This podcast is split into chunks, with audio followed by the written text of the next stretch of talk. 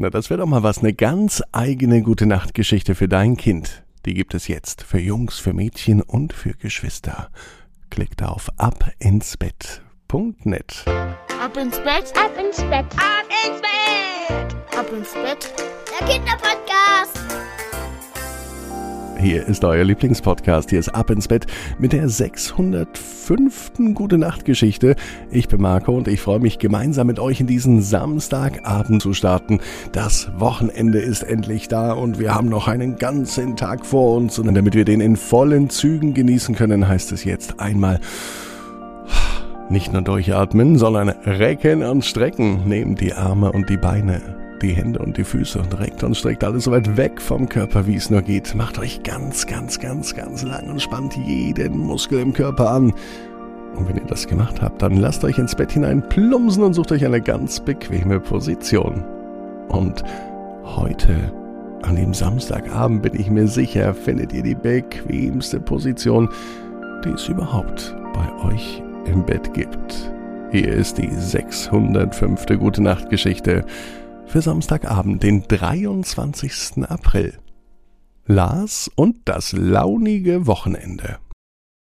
Lars ist ein ganz normaler Junge. An einem ganz normalen Samstag, es kann der heutige Samstag sein, liegt Lars in seinem Bett. Er war nicht so zufrieden mit dem Samstag. Schon heute Morgen, als er aufgestanden ist, tritt er mit seinem Fuß direkt in ein Marmeladenbrot das stand da, weil Lars gerne im Bett frühstückt. Und am Samstag hat er länger geschlafen, deswegen hat Mama ihm das Frühstück ans Bett gebracht. Beziehungsweise neben das Bett gestellt und Lars ist mit voller Wucht in das Marmeladenbrötchen getreten, mit seinem linken Fuß. Nicht so schön, wenn man mit dem linken Fuß aufsteht, dachte sich Lars. Und es ist überhaupt nicht schön, wenn man mit seinem Fuß noch auf ein Marmeladenbrötchen tritt. Alles klebt am Fuß von Lars und er ist nicht besonders glücklich, was man überhaupt nachvollziehen kann, denn wer hat schon gern Marmelade am Fuß kleben? Dann kommt die Katze. Lars ist nämlich Besitzer einer kleinen süßen Katze, die grad mal zwei Monate alt ist. Gizmo heißt die kleine Katze, die eigentlich ein Kater ist. Und Gizmo scheint Marmelade zu lieben, denn er kommt an und schleckt den Fuß von Lars ab. So eine Katzenzunge ist ganz schön rau, und das kribbelt so, als würden die Füße ausgekitzelt werden. Lars lacht darüber. Und die Katze Gizmo freut sich über ein kleines Marmeladenfrühstück. Dabei ist der Marmelade gar nichts für Tiere, erst recht nichts für Katzen. Der Fuß von Lars ist wieder zumindest von der Marmelade befreit. Von sauber wollen wir noch gar nicht reden. Nachdem Lars mit dem linken Fuß aufgestanden ist, geht er zu seinen Eltern. Die sind schon fleißig und werkeln im Garten rum. Lars aber hat keine Lust. Am liebsten würde er sich vor den Fernseher setzen und Fernsehen schauen. Doch das geht heute nicht. Lars hat eine Aufgabe. Sein Fahrrad soll für den Frühling fit gemacht werden. Luft aufpumpen gehört mit dazu und das ganze Fahrrad einmal putzen. Zum Glück hat Papa das Fahrrad und das ganze Putzzeug schon in die Garage gestellt.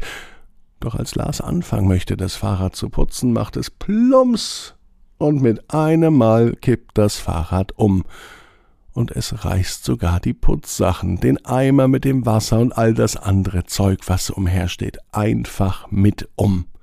Das macht Lars nicht glücklich. Dieses Wochenende ist nicht so, wie er sich das vorgestellt hat. Er wollte lange schlafen, er wollte Fahrrad fahren. Und er wollte nicht in ein Marmeladenbrot treten. Und er wollte auch nicht die ganzen Sachen in der Garage umschmeißen. So ein launiges Wochenende. Anscheinend hat das Wochenende wirklich schlechte Laune. Später am Abend gibt es ein Lagerfeuer. Mama und Papa haben Holz gesammelt und entzünden mit Lars gemeinsam ein Feuer. Er ist heute Abend ganz besonders vorsichtig, denn so ein Lagerfeuer ist natürlich auch gefährlich. Wenn er hier stolpern würde, uiuiuiui, dann könnte es ganz schön schmerzhaft werden. Deswegen passt er besonders gut auf. Aber als er am Abend ins Bett geht, direkt nach dem Lagerfeuer, passiert schon wieder ein kleines Missgeschick. Lars tritt wieder auf etwas drauf, diesmal nicht auf ein Marmeladenbrot, doch diesmal tritt er auf das Katzenfutter. Irgendwie stand das im Weg. Es scheint wirklich nicht der Tag von Lars zu sein. Als er abends im Bett liegt, an diesem Samstagabend, denkt er noch einmal über den Tag nach, über dieses launige Wochenende, über das Marmeladenbrot, das rumstand, über das Fahrrad, das umkippte und über das Katzenfutter, in das er hineintrat. Heute hatte das Wochenende wohl schlechte Laune. Zum Glück gibt es noch einen Tag vom Wochenende, und nachdem heute das Wochenende schlechte Laune hat, muss es ja morgen anders sein. Denn nach Regen kommt Sonnenschein. So sagt es zumindest Opa immer. Und Opa hat immer recht. Naja, meistens. Also legt sich Lars in sein Bett und er freut sich auf morgen.